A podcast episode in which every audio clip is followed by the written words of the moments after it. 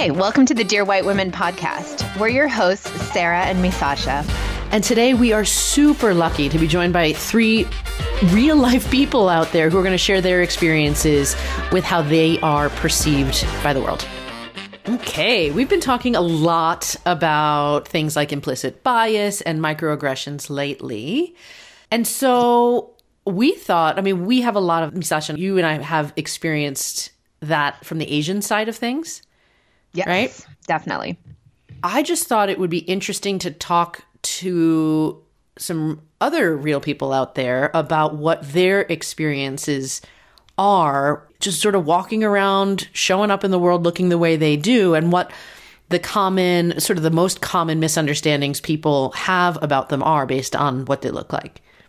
Right. I think we have been talking a lot about how the narrative in our country, in our society, in the groups that we're in is often a singular narrative.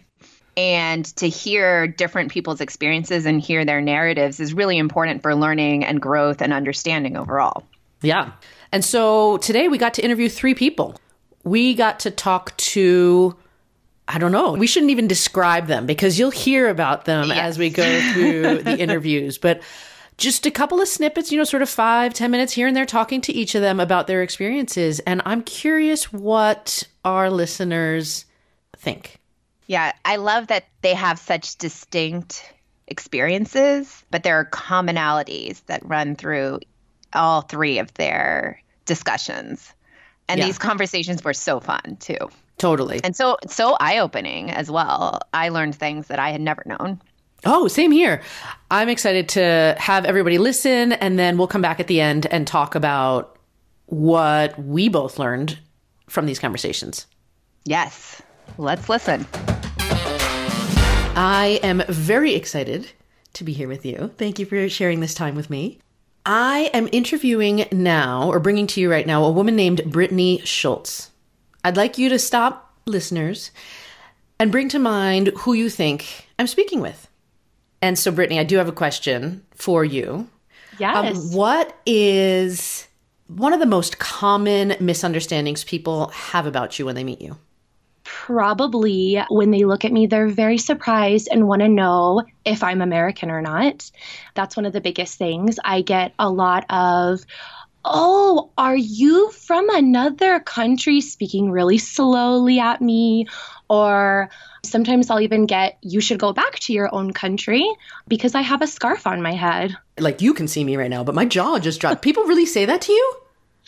Yes. I think honestly, either I've become more oblivious to it or things have gotten better. But I'm thinking when I first started wearing a scarf 10 years ago, things people seem to be a lot more nervous around me, a lot a lot more scared and I saw a lot of hostility wherever I went. One time when I was at Geek Super, for instance, I was flipped off um, for no apparent reason other than the fact that I have a scarf on my head. And I think for a lot of people, when they speak with me over the phone or you know maybe they speak with me via email in a professional setting they're very taken aback when they see oh my goodness this woman wears a scarf like what is she is she muslim Yes, I am. Tell me about your decision to start wearing this scarf 10 years ago and what that represented, if you don't mind. Yeah. Of course. So I converted to Islam from Christianity about 10 years ago. And I just felt for me that it was such a beautiful and personal decision I wanted to make. And it was special because it was just for me and it didn't involve my family. It didn't involve what people typically think my husband forced me to wear it, my father forced me to wear it. I hear that a lot. And it was just for me between me and God, my relationship with God, and I chose to cover. And a lot of Muslim women do cover, but there are a lot of Muslim women that don't. My sister in law doesn't cover, and that doesn't make her any less of a Muslim. It's personal choice.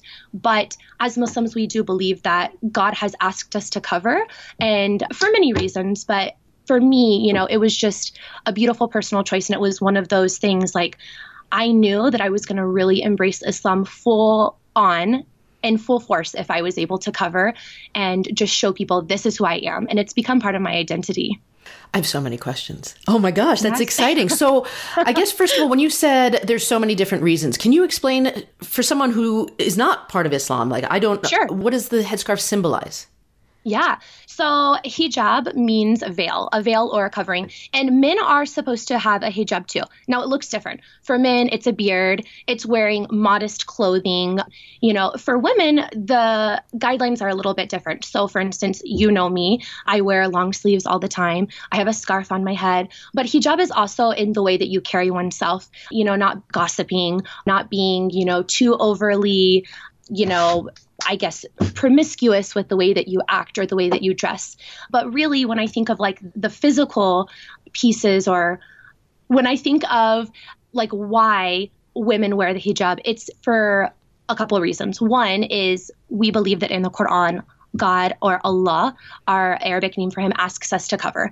And that is our way of showing that we're Muslim, and it's also our way of showing that we're following God's commandments.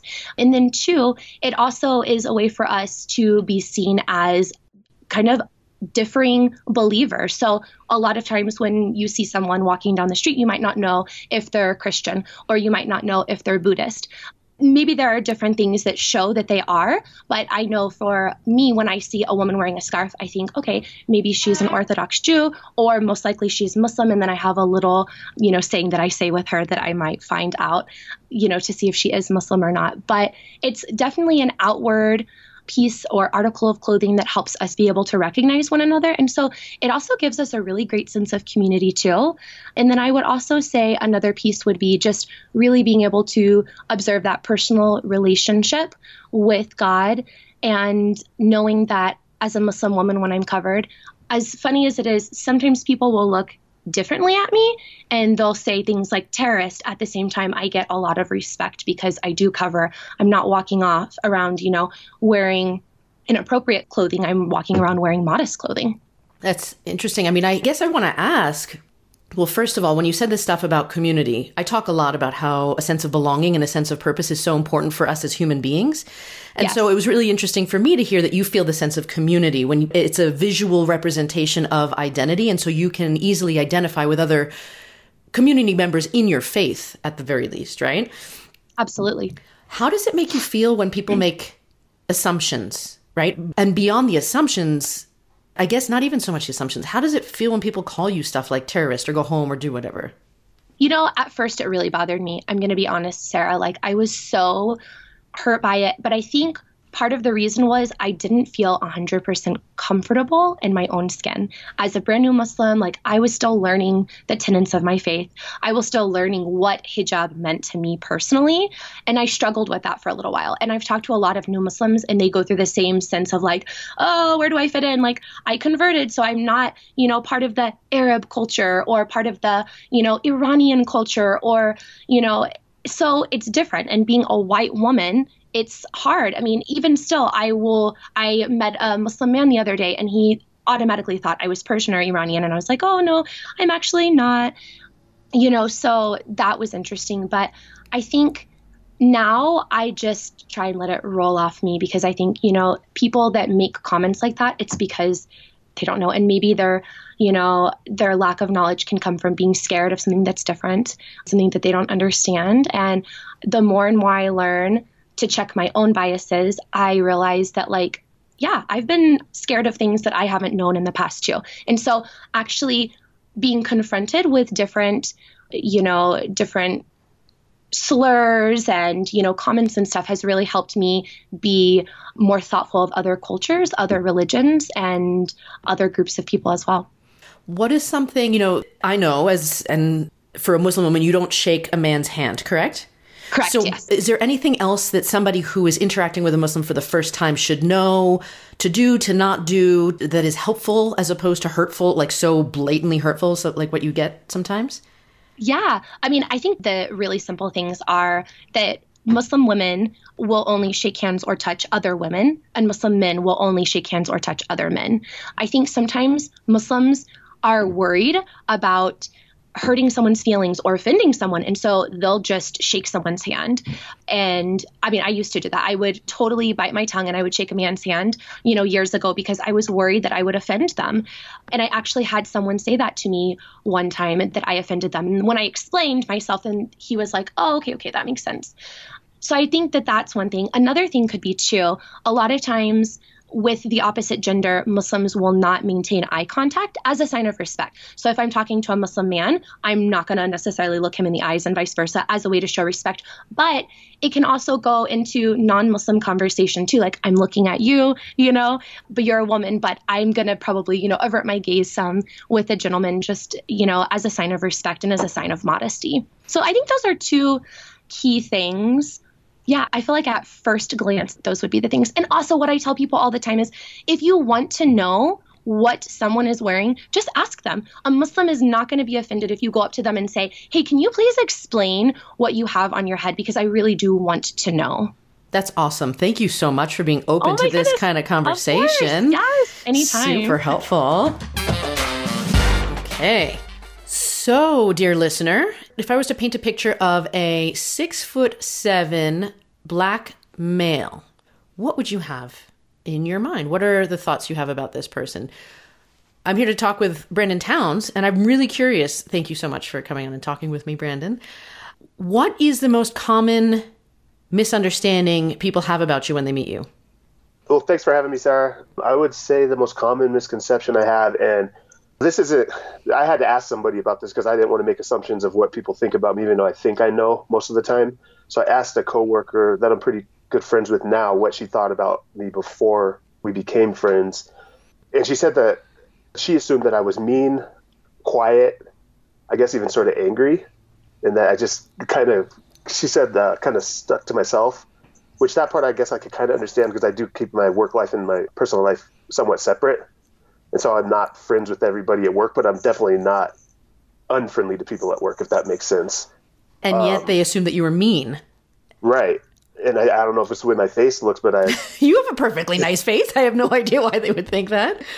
Well, a lot of the times I'm squinting. I have terrible eyes. And so I think that probably has a lot to do with it. Yeah, most of the time I'm just in my own mind and I'm not really even paying attention to what's going on around me. So I will say that I have been marked down on a work evaluation for because um, my boss at the time said that people on the team felt that I was unapproachable.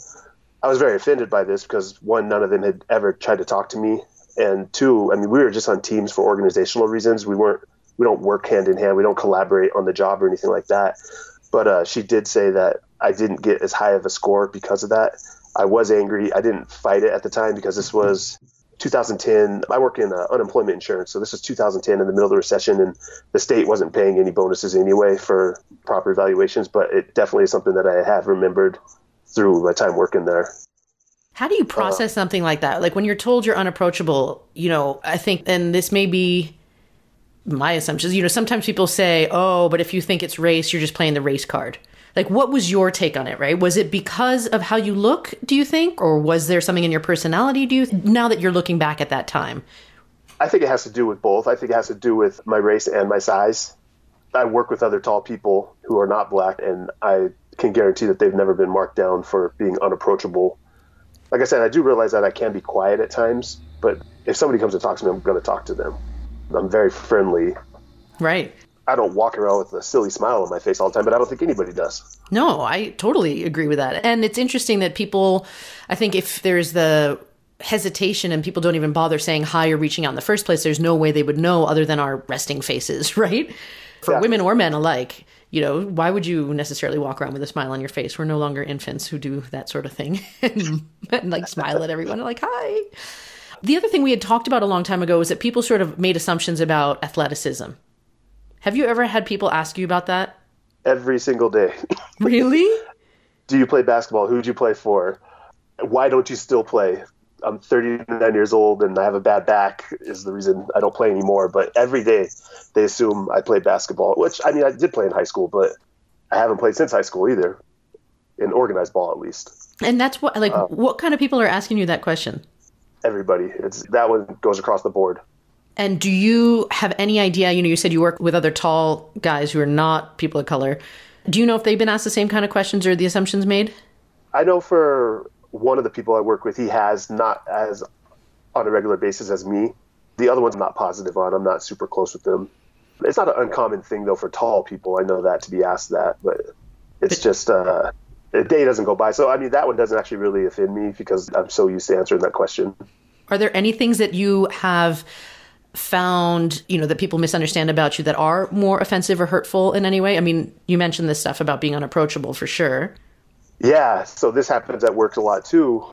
I've been told, well, you're very articulate, which I've always taken as a backhanded compliment because I think that says more about the person saying it than the person who they're saying it to. Because I don't walk up to people and assume that they're not articulate. I don't know why you would comment when you find out somebody is somewhat articulate.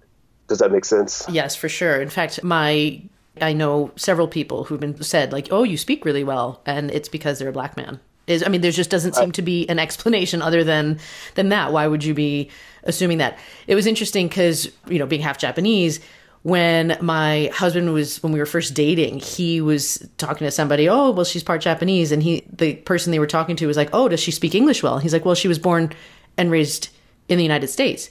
They're like, so she speaks English pretty well then? And he's like, what? Like, when people have that in their viewpoint, that, for example, even if you're half Asian, but you're raised in New York, like, can't get it through, you know, their heads that you could speak a certain way, or they assume that black people speak a certain way and you don't, it's shocking.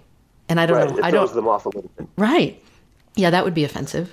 I actually had a lady, so I just moved to a different team at work I got off the phone with an employer at work, and the lady who sits on the other side of uh, the wall, we share a wall between our cubicles, she actually came around to my cubicle to make sure, and she said that she was just shocked that I sounded so soft on the phone and so articulate and was able to help the employer that fast. She's like, she couldn't believe it was me that, so she actually had to come around to physically see me because she had just heard me from the other side of the wall. I'm still so just. She was an older woman, so I didn't correct her, but it was definitely a little shocking. Was she an older white woman? No, she's an older Hispanic woman. Okay. I'm just curious, sort of where the, I mean, judgments and bias come from all different places. I was just curious. That's surprising. Has she worked there for a while? Like she knows you and she still said this or? She's worked there for a while, but we've never worked together. We've been on different floors for years and years, so we don't know each other. We just, when I moved to this new team, I just happened to sit by her. We share a wall between our cubicles. How are you supposed to respond to that? I'm still just like, at a loss for words, which is not something that happens to me that often. I feel like if it was a younger person, I probably would have at least had a discussion with them, but I wasn't going to argue with an older woman. You know, I don't know exactly how that would have went. Plus, you're at work, so you a lot of things of, could happen. Do you just grin it and bear it and go thanks, or sort of? Yeah, I smiled, said thanks, and just put my headphones back in and went, went about my business. But you definitely but, yeah, remember guess, that. Oh yeah, definitely. it's definitely shocking. That's probably the most shocking thing that's happened to me at work. Like somebody actually comes around because they couldn't believe their ears. My goodness. what other things? I'm like, I'm still reeling. Like, wow, people really say this sort of stuff. I continue to be surprised, and I guess, you know, when you're looking outside of your normal, not normal, but like your zone, and you're dealing with something unfamiliar. Like for her, maybe she's not been around a black man that much. I don't even know like what would prompt like that's still just surprising that there's ways to say stuff that is overt hate. I don't know if you've ever had like overtly hurtful comments versus this falls into like the microaggression category it seems like, right? Where she doesn't even realize she's saying something that is actually inappropriate and hurtful and it reveals so much about her. Have you ever had the other side of stuff where it's like explicit? Oh yeah, I definitely had explicit racism. To be honest, not that I prefer any sort of racism, but if I had to deal with one or the other, I would prefer the explicit, just because all cards are on the table. I know what you think, you know what I think. We don't have to deal with each other. When it's the microaggressions like that, that's when it kind of gets annoying because I feel like you want to say something, but you don't have the heart to say what you really think. So you're just gonna just make snide comments like that. Mm-hmm. That's the worst kind of racism to me. Is like when uh, people are being blatantly inappropriate, but trying to act like they're not. Right. I could much easier deal with somebody who just comes out and says it. And I don't know, do you feel like that reveals, I mean, it definitely reveals the institution of racism and like being worldview into it. Do you feel, as the receiving side of it, I guess two questions I had was how do you vent out that frustration when you are on the receiving end of it? Or do you just swallow it and it like because it's stressful i would imagine it is stressful to deal with that stuff you know i've had some minor issues in japan myself but how do you deal with it i guess is one question. And what is your viewpoint? When you said like when somebody is outwardly racist to you it's easier because then you don't have to handle them right? And then like it's just it's very clear. Is there a good person bad person judgment then, or is it just, okay, this is that type of person, and therefore I can keep myself safer by staying away from them? Well, with the explicit racism, I just don't even mess with those people. I just stay away, keep my distance. Um, don't worry about them. They can exist in the world in a different spot than me. That's fine. We don't have to deal with each other on any level. When it comes to the microaggressions and stuff like that, I try to take into account who I'm speaking to. Everything comes into play age, gender, I guess where they grew up, if I know that. I try to give people the benefit of the doubt when it comes to a lot of this stuff because of some of those factors. Not saying it's right, but, you know, I feel like we all know old people in the world who grew up differently than we did, and therefore they say things and believe things that are different than us, which now may be seen as inappropriate. So all those things come into play. It happens so much that it doesn't really affect me emotionally that much anymore. I just kind of let it roll off my back. As soon as I, you know, I'm away from that person, my mind goes someplace else. That's cool that you can do that. It sucks that you have to. Yeah, that's something that has developed just probably since I've had kids, though. I just have so much more on my plate than, you know, to deal with ignorance all day long. Right. That's interesting that that can change people's perspectives and your focus goes elsewhere. Right. All right. Thank you for sharing all this. Yeah, yeah, no problem at all. Anything else that I haven't asked that you want to talk about in this particular realm? I guess one question that I had jotted down for you is do you think people actually make attempts to get to know people before they make assumptions about people? Is that getting worse or, or better in your mind? I probably have stereotypes for people too. You know what I'm saying? Like, I'm not perfect by any means. But what I do, I try to focus on maybe going up and having a conversation, you know, before I make further assumptions about somebody. So just in your like, you have a lot more conversations with a lot more people. I was just wondering if you think that's getting better or worse. I think it's hard to say. It depends on what segment of the population you're talking to, right? I think there is something to be said about the ugly underbelly of this country being ripped right open and being given permission to live in a different kind of hate. And I think at the same time, the disconnection that people are feeling based on all the digital media that we have access to and the lack of depth of community that we had maybe a generation ago is tearing sort of the societal fabric apart. I think if people have time or build in time into their life to reach out and understand and, and, learn more about other people, they do. And that's a certain type of person who is aware of it and wants to do that. And I think the more people are rushed and the more people are just busy and it's harder to be kinder to one another when we are living that kind of life. And I think then assumptions fly all over the place because it, it's an easy way for humans to make sense of the world. Right. And so until they're proven otherwise or corrected or stopped, I think it's just easy to make certain assumptions because then we can just go about our day and being busy and do, do, do. So, you know, I'd like to think that it's kind of the pendulum is swung and I'm hoping that it's coming back this way. But I may be living in my own bubble. I think the reality is we all have our own assumptions and biases. I think that's crazy, you know, to say that none of us have prejudice or, you know, judgment of other people. I think that's how we are as human beings. It's how we keep ourselves safe, right? In the biological world of Absolutely. like, that's what, how we're wired. I think even just starting to challenge ourselves to take a moment and learn about somebody else or think, oh, maybe this isn't the absolute truth for everybody else. I think the more and more we stop and have those conversations, the more hope I have that we can at least address it. The more you're aware of it, the better you do, right? Absolutely. So, uh, yeah, when you know better, you do better. right, exactly. And I think that's what we're trying to do move the needle a little bit more every conversation we get to have. I mean, it's kind of fun to have the opportunity to do this podcast, to continue to do that work on myself and for all the listeners and anybody who's interested in having these conversations. So I hope, you know, with people like you coming on and being willing to share stuff like this, people learn a different perspective when you hear it. And I'm appreciative Absolutely. of every time people are willing to share their story because that's another way of looking and at the world and living through the world. So thank you for keeping me involved in this conversation. Oh my gosh. I actually love having these talks. Thank you so much. I'm really, really appreciative of it. Thanks for your time. Super excited to be talking to you, Gulnaz, today.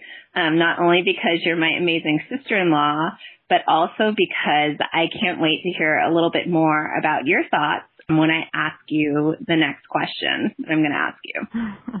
Okay. Sure. I know this is exactly what you signed up for. So great.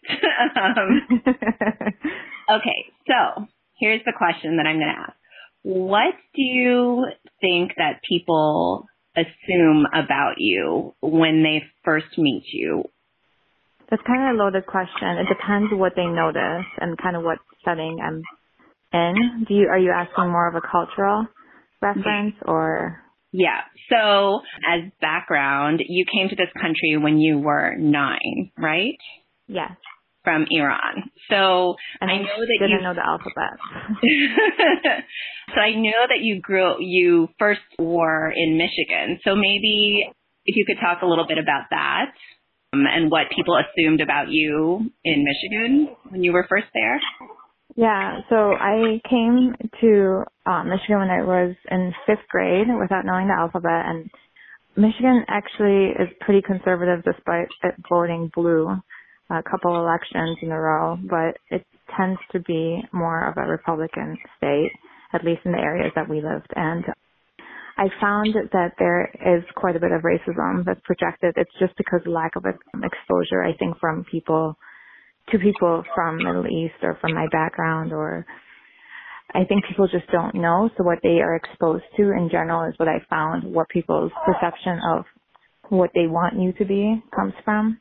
So at one point I was living on a very waspy island, which is where I grew up for middle school and high school. And I was probably there for a couple of years after, during college. And I was asked some strange things. At one point, one of my close friends who was not racist asked me if I was Islam, like me, myself, and I were the religion. if I was Islam, and people have like a, and there, you know, I think people don't want to be mean. There are some people that are just, I think, that project the racism that they probably were exposed to themselves growing up. Because I don't think people are born racist. It's the what you're taught. My brother, who's three years older than me, had a lot worse than I did. But I did find that in that island, people just didn't have any exposure to foreigners, to Middle Easterners, and what they saw is on TV or what their parents told them. So they just assume that you're an incredibly strange person with a strange family. And it doesn't help that your parents have a curfew for you, whereas theirs don't, or their parents drink and yours don't. And so it, it, there was a lot of bias towards me as the strange cat on that island. and were there other minorities there, or was it really just your family? It was minimal at best. There was a in during the time like my graduating class, I believe I was the only minority. Within the four years, so like freshman to senior, when I was a senior, I believe there was one African American family that was mixed. I'm I'm not even sure if that's true. And then there was a Korean guy that was in the class below me, and that's it. I often say I was the darkest person that went to my high school, and you know I'm not very dark. that must have been um, quite an experience. I mean, it's strange because you grow up in that environment, so as a kid, like especially with my personality at the time, I was very adaptable to my environment. So in my head, I was blonde hair and blue eyed and my name was Jennifer, so it was very confusing to me when like this guy Mike would always like say horrible things to me. Like I learned racial slurs towards Middle Easterners from those people. I didn't know what they meant. I actually had to go ask the vice principal what it meant. Oh, um, wow. to be called a camel jockey. I had no idea. Oh my gosh. And did your parents ever talk about any of that at home? You know, no, because they don't know, right? Like when you're a foreigner, first of all, you're struggling. So my parents left a pretty good life in Iran and sold everything to come to the States. And my mom used to be a stay-at-home mom um, and like spent, you know, all this time with us. But when we came here, just for financial reasons, she had to work a lot. And so not only were they not as visibly part of our lives, they also just didn't know. Like simple things you just don't learn from foreign parents, like because they don't know those terminologies. And then you just tend to share less because you're embarrassed and you don't want to be different and bring it up to your parents that are foreigners isn't going to help you. They're just going to tell you to not be friends with those people. And all you want to do as a teenager is fit in. So, no. I just tried harder to blend in. Right. I remember the days where my dad would try and translate Japanese proverbs into English to be funny. Um, and it was so awkward that I would just want the floor to open and swallow me when he was trying to make small talk. So I totally understand that feeling. Okay. So we heard from Brittany, Brandon, and Gulnaz. What was something that you that stood out for you from their stories? Oh gosh, that's such a good question. I mean, I'll start with Gulnaz because you know she's married to my brother, and I had never heard her talk about her experiences coming to this country and how difficult that was to not speak English and have to ask the assistant principal what a camel jockey was, what someone was using as a racial slur she didn't even understand, and to be that alone. It sort of breaks your heart as a nine year old, 10 year old. You know, we've been that girl. I mean, you're just trying to fit in so hard. And when she said in her head she was like blonde and she had blue eyes and her name was Jennifer, I was totally that person too. Like in my head, I looked exactly the same as everyone else. And, you know, I thought, gosh, that was so powerful. Yeah, it's interesting when you said that. It, you know, we've talked about the importance of seeing yourself in your surroundings and how different it feels living in sort of more heavily white populated areas versus when we've lived in New York City or lived in Tokyo or lived in other places that have a lot of different colors, shapes, sounds, smell, like all the things. And you can see so much variety versus when you're really just seeing this one type of face being reflected back at you. Oh, completely. What was your biggest takeaway, Sarah? I mean, I was definitely struck by the camel jockey comment for sure. Like you said, I was like, they said what? and the idea of not knowing what's when you don't know what people are saying, but you get the sense through their tonality that you know it's not a good thing, but you don't know what it actually means, and you have to go find out is kind of heartbreaking. But I think beyond that sort of explicit comment and some of the explicit stuff where people have had a hard time, you know, like where Miss Schultz was like, you know, go home, you know, don't go back to where you belong. I said mm. Miss Schultz because she's my kid's teacher, but Brittany. I know that's your default. Um, yeah. but when Brandon said what he did about how it's the micro, it's the things that people don't even, he was like, it's almost easier when people say those hurtful things because you can be like, yes, cool, I see you're who you are. And so I'm going to put you in this bucket and we don't have to cross paths that much anymore. Versus like that was almost easier than dealing with people who say stuff without even realizing it or being open to, you know, and not having the opportunity to sort of say, dude, that hurt my feelings. Like, that's not okay. Or that's a racist comment. Not even racist comment. Like, that's really judgmental. You know, not that those hurt more. And it made yeah. me think, because I know I have. I mean, as a human, of course, we've all made assumptions about people or said stuff that probably was hurtful without realizing it. And it made me kind of go, I gotta, I have to continue to check what comes out of my mouth in all circumstances and be open to feedback when people say something because I'm to get it wrong. But if that's what hurts even more, or that's what's harder to deal with for other people, I got to do my part. Yeah, I think what struck me, especially when Brandon was talking, when he had gotten that review at work or that impression at work that he was angry or that, you know, and that struck me as something that would be like a bias that I would have or think about people or, you know, just from an impression. And wow, I really have to check myself in those scenarios too, because you think that, and to hear his side of how impactful that was for him, because it might have been a throwaway comment for someone else or, you know, something that they felt based on their own biases, but how to hear him say, you know, he's a good worker and then to have this and for him to have to think about, you know, why do people say that? That really struck me. Yeah. Yeah. I don't know. I thought it was really interesting. I'm really, really grateful for all three of them for opening up, right? And being willing to talk to us about some of these conversations that probably could be difficult to actually have and things yeah. to share. So I'm really grateful to all three of them. If you all are listening, thank you for sharing thank that time so with us. and we'll talk more. Let's keep that conversation going. Yes, definitely.